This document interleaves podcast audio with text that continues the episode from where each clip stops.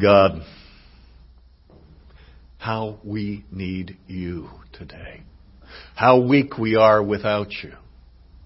How strong we are with you. Come and open our hearts, open our minds, open our ears to all that you have for us today. And may I be useful to you. In Jesus' name. Amen. If I'd been thinking better, I would have gotten a mobile mic, but I forgot to, so I'm going to confine myself to this space here. Um, what's the focus of the readings today? Anybody get a clue? Maybe the law, right? Or laws. Now, why this time of year would we be thinking about stuff like that? Well, in the church calendar, we're getting really close to Advent. We're, you know, not, we're not counting the shopping days, but the, the days prior to Advent, it's only a couple weeks of Sundays, or a couple Sundays, a couple weeks. And Advent, contrary to the flow of popular culture, is a time of, of repentance. It's a penitential season. And you ask, why is that? Because when John the Baptist came, he said, Repent, the kingdom of God is near. Time of preparation.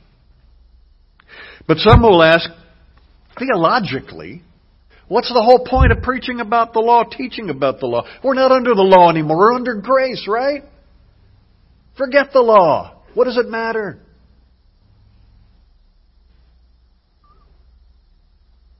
Well, when I was first pastoring, I, I, had a young couple in my church who really loved the idea of going out and pooling some money, buying some land, and doing a Christian community, a Christian commune.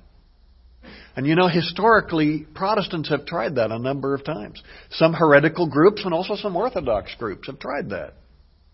And whenever you do that, you need a bunch of really logical and sound rules. Because people living in proximity that close together rub each other the wrong way from time to time. And you've got to have some rules to settle out what the uh, what the acceptable norms of behavior would be. But what if, just for the sake of logic, what if I announced today that, hey, I'm going to be getting some money together. I'm going to buy some land. We're going to set up a Christian commune. And all of you guys, you're welcome to come and be part of it. And guess what? No rules, just grace. No rules, just forgiveness. It'll be great. Right?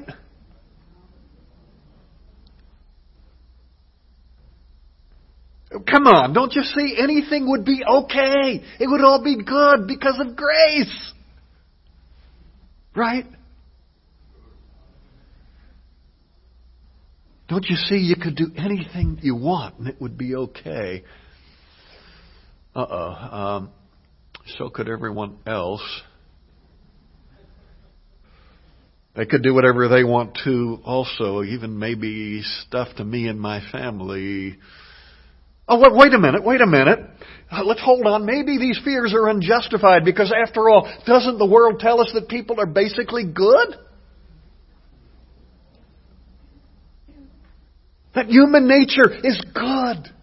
We all just want to do the right thing, right? Isn't that what the world tells us? No. It's what the world tells us, but the assessment of Scripture is right when it says that human nature was crippled and broken and flawed through the fall.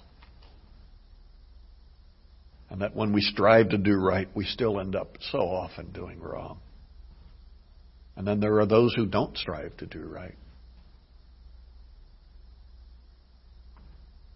The purpose of laws, whether God's laws or man's law, is to set boundaries, to set some limits to the behavior of fallen human beings. And it's for their happiness and their safety. where laws are fair, where laws are applied fairly and respected by both the public and those responsible for enforcing the laws, societies tend to flourish. That's why the founders of our country said that this democracy only makes sense for a religious people. Because we need not only the laws, but we need that internal check to say, I need to do this because it's the right thing. In contrast, where the laws are not fair, or where the laws are not applied fairly, or respected by those who must live under them, and those who are enforcing them as well as must live under them, those cultures tend to struggle and flail and flounder. And you can see that all around the world.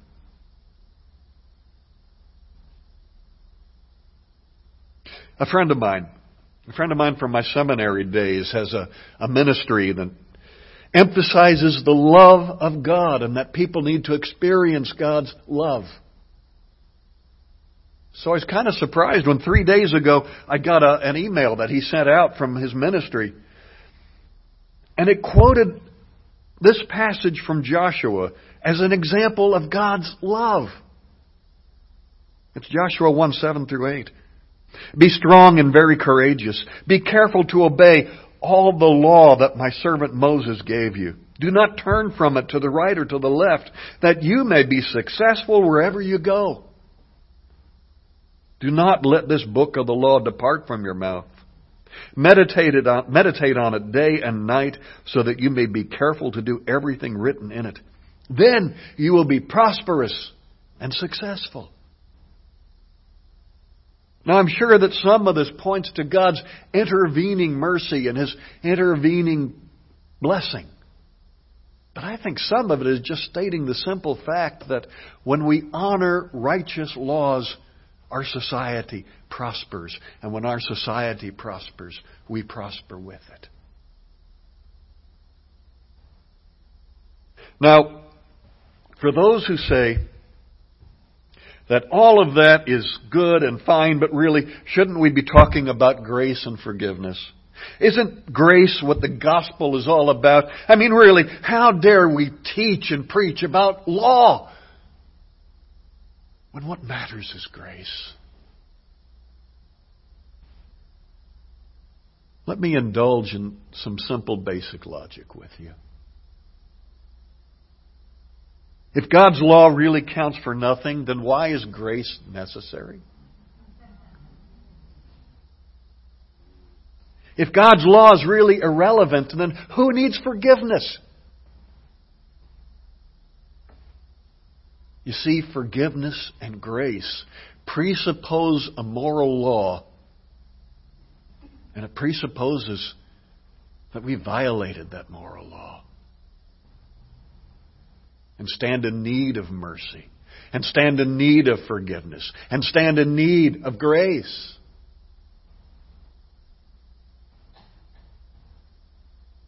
Grace and forgiveness presuppose the moral law and they make no sense apart from a law that's been violated. But while the law has a good purpose of directing, of corralling human behavior, isn't it true that the very fallenness of human nature, the very fallenness of you and me makes it possible for human beings to try to adhere to the, at least some of the provisions of the law in the most diabolical ways possible? Isn't that what Jesus was taking on the Pharisees about? Isn't that his main argument against them? That they kept it in the most diabolical way that he could imagine? Matthew 23, 23 through 28. Woe to you, teachers of the law and the Pharisees, you hypocrites! You give a tenth of your spices, mint, dill, and cumin but you've neglected the important matters of the law justice, mercy, and faithfulness. You should have practiced the latter without neglecting the former. You blind guides, you strain out a gnat but swallow a camel. Woe to you, teachers of the law! and Pharisees, you hypocrites. You clean the outside of the cup and the dish, but inside they're full of greed and self-indulgence. Blind Pharisee. First, clean up the inside of the cup and the dish, and then the outside will be also, uh, will also be clean. Woe to you teachers of the law and Pharisees, you hypocrites! You are like whitewashed tombs which look beautiful on the outside but on the inside are full of dead men's bones and everything unclean. In the same way, on the outside, you appear to people as righteous, but on the inside, you're full of hypocrisy and wickedness. That's why Jesus was always more interested in the intention and the spirit of the law and in keeping those things first and foremost.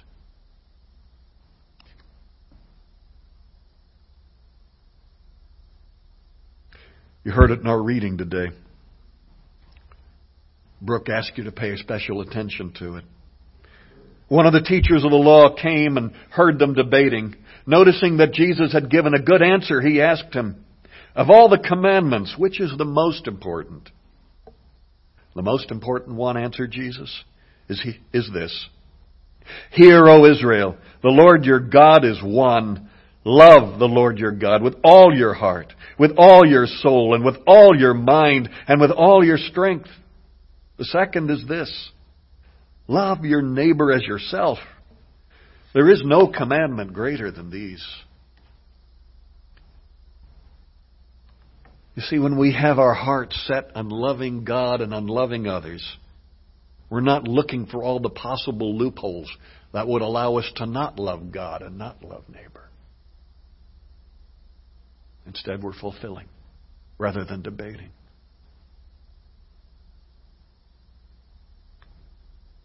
So then, what is the relationship between the moral law of God and the grace that comes to us through Christ? What's the point of it all? How do they connect?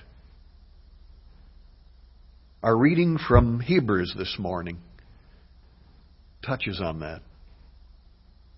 Speaking of Christ, the text of Hebrews 7:27 reads, "Unlike the other high priests, he, that is Christ, does not need to offer sacrifices day after day, first for his own sins and then for the sins of the people.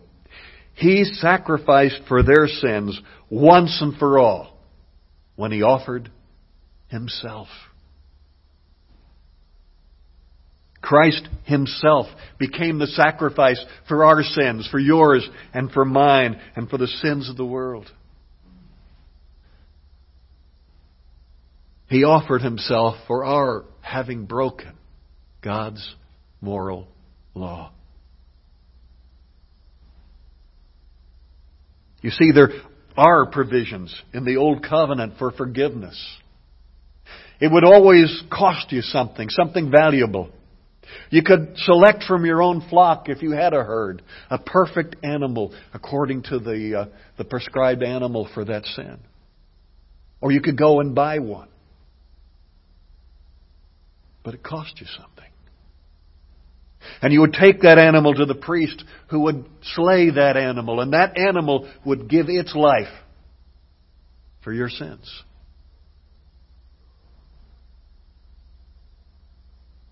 But the writer of Hebrews also says in Hebrews chapter 10:4 that it's impossible for the blood of bulls and goats to actually take away sin. That remained for Jesus to fulfill when he offered himself on the cross for the sins of the world. Okay, Okay, so then why would Paul say that we are no longer under the law? And he does say that. You see, Paul was talking to people who were erroneously being taught that focusing on keeping the law would be the foremost way in how people would be righteous and holy before God.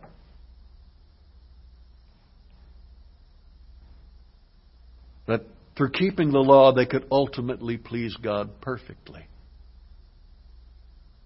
In response, Paul saying that the law cannot make us perfectly holy because we can't perfectly keep the law. Only the sacrifice of Christ, only the shed blood of Christ upon the cross can make us perfectly acceptable to God. Perfectly acceptable to a perfectly holy God.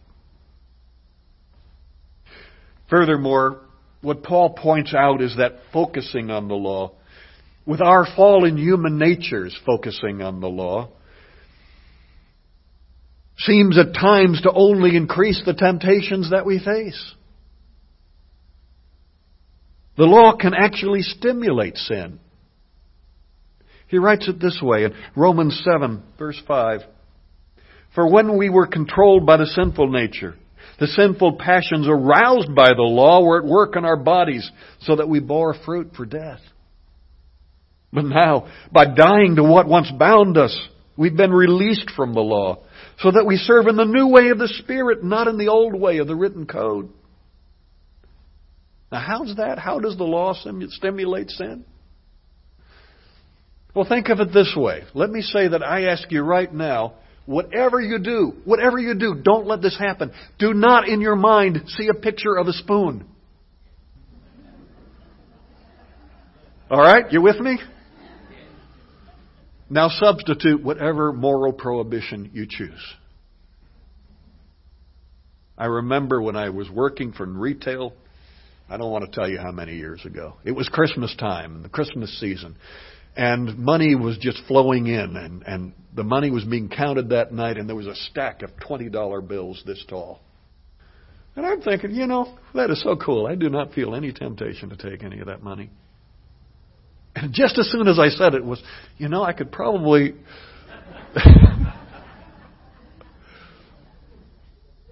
Isn't that how it works?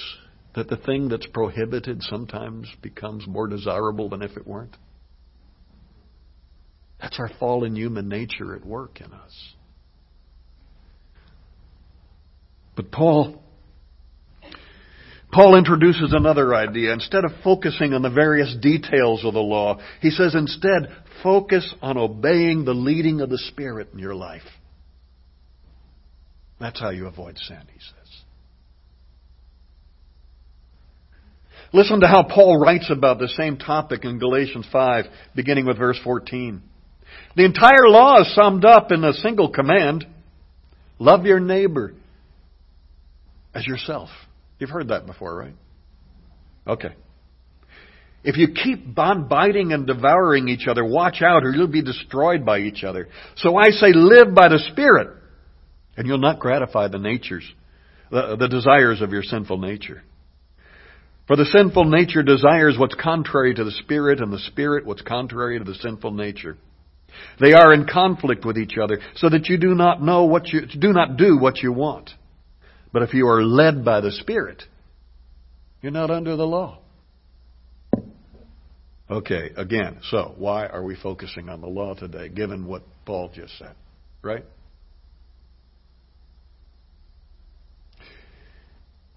Now it's interesting that he even brings up the law. He said the entire law is summed in this love the neighbor, your neighbor as yourself, right? He says it's no longer about the law itself, it's about the spirit versus the sinful nature, the spirit versus our fallen nature. Now listen to the next part of the passage. It's still part of that same Galatians chapter. The acts of the sinful nature are obvious. Sexual immorality, impurity and debauchery, idolatry and wickedness, witchcraft, hatred, discord, jealousy, fits of rage, selfish ambition, dissensions, factions, and envy, drunkenness, orgies, and the like. I warn you, as I did before, that those who live like this will not inherit the kingdom of God. Wow, that sounds like the law.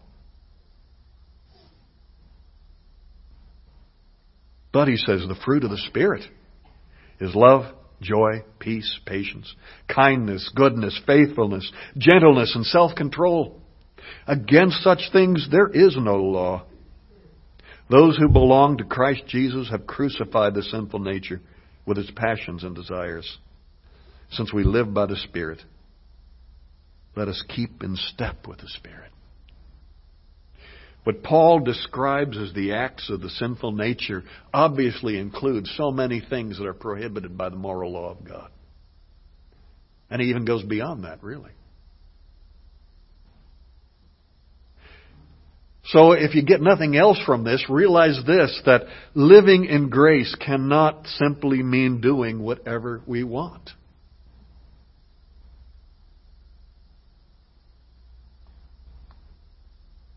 So then, what is the purpose of the law in the life of a Christian? May I give you the analogy of life as a road? At times it can be a windy and treacherous road. May I have the, uh, the first image?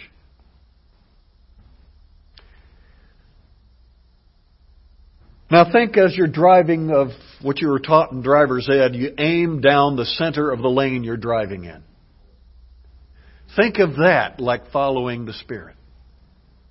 As long as we follow the Spirit, we're going to be in the center of that road.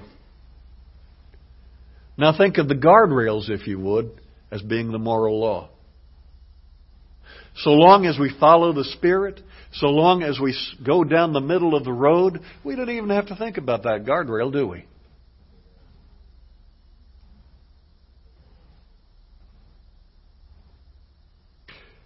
And if we do find ourselves starting to scrape that guardrail, isn't it because we have stopped aiming down the middle of the road?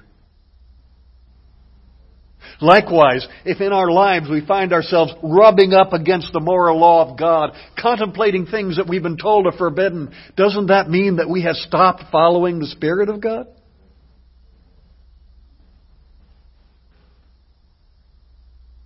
With that, I think we can gain some additional insight into what Jesus talks about, about the law being summed up. Matthew, Mark rather, 1229. The most important one, commandment, answered Jesus, is this. Hear, O Israel, the Lord our God is one. Love the Lord your God with all of your heart, with all of your soul, with all of your mind, and with all of your strength. And the second is this, love your neighbor as yourself. There is no commandment greater than these. Do you see how with this, Jesus is pulling us away from the guardrail toward the center of that lane?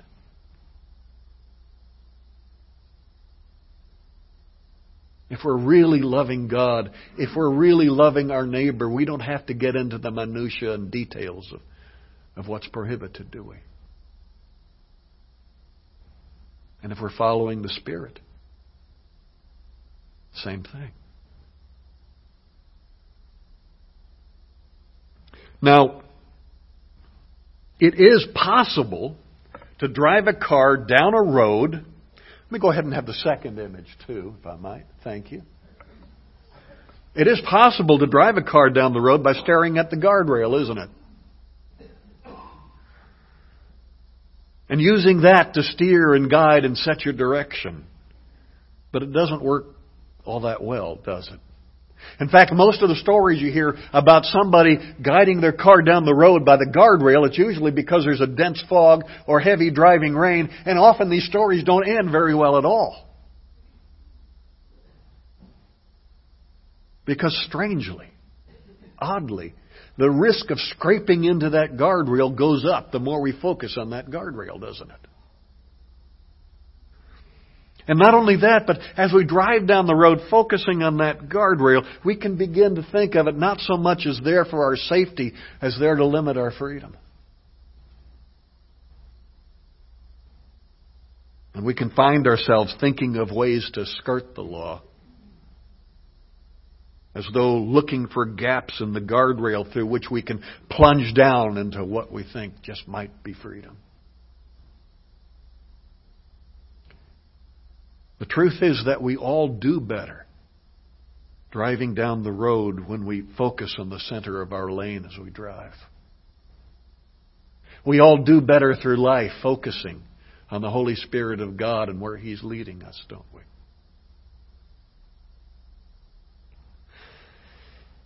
And yes, it is certainly possible to drive on a road that has no guardrails at all. May I see the third image? It can be done. And it is done. But there really, really is something comforting about having a guardrail there, isn't there?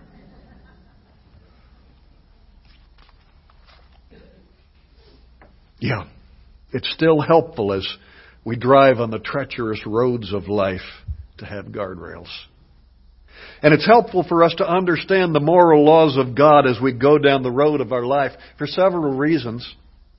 One is because there's a lot of distractions in life, and there's a lot of people and spiritual forces trying to distract us, trying to get us out of the center of our lane, trying to keep us from following the Spirit of God. And it's important also because sometimes we can think we're following the Spirit of God and we're not. We're following something else. Entire churches have succumbed to that. I think of Jim Jones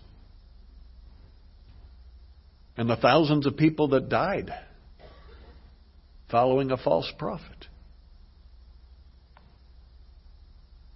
So we find ourselves contemplating an action or an attitude forbidden by the moral law of God, that should sound an alarm for us because it means that either we've been pushed out of the center of our lane by something or we're following something that's not the Holy Spirit. Because of this, it can be a good attitude a couple times a day just to check ourselves. How is this attitude or action helping me love God? Am I loving God through doing this? How is this attitude or action helping me love other people? Am I loving other people, especially my brothers and sisters in Christ, through doing this?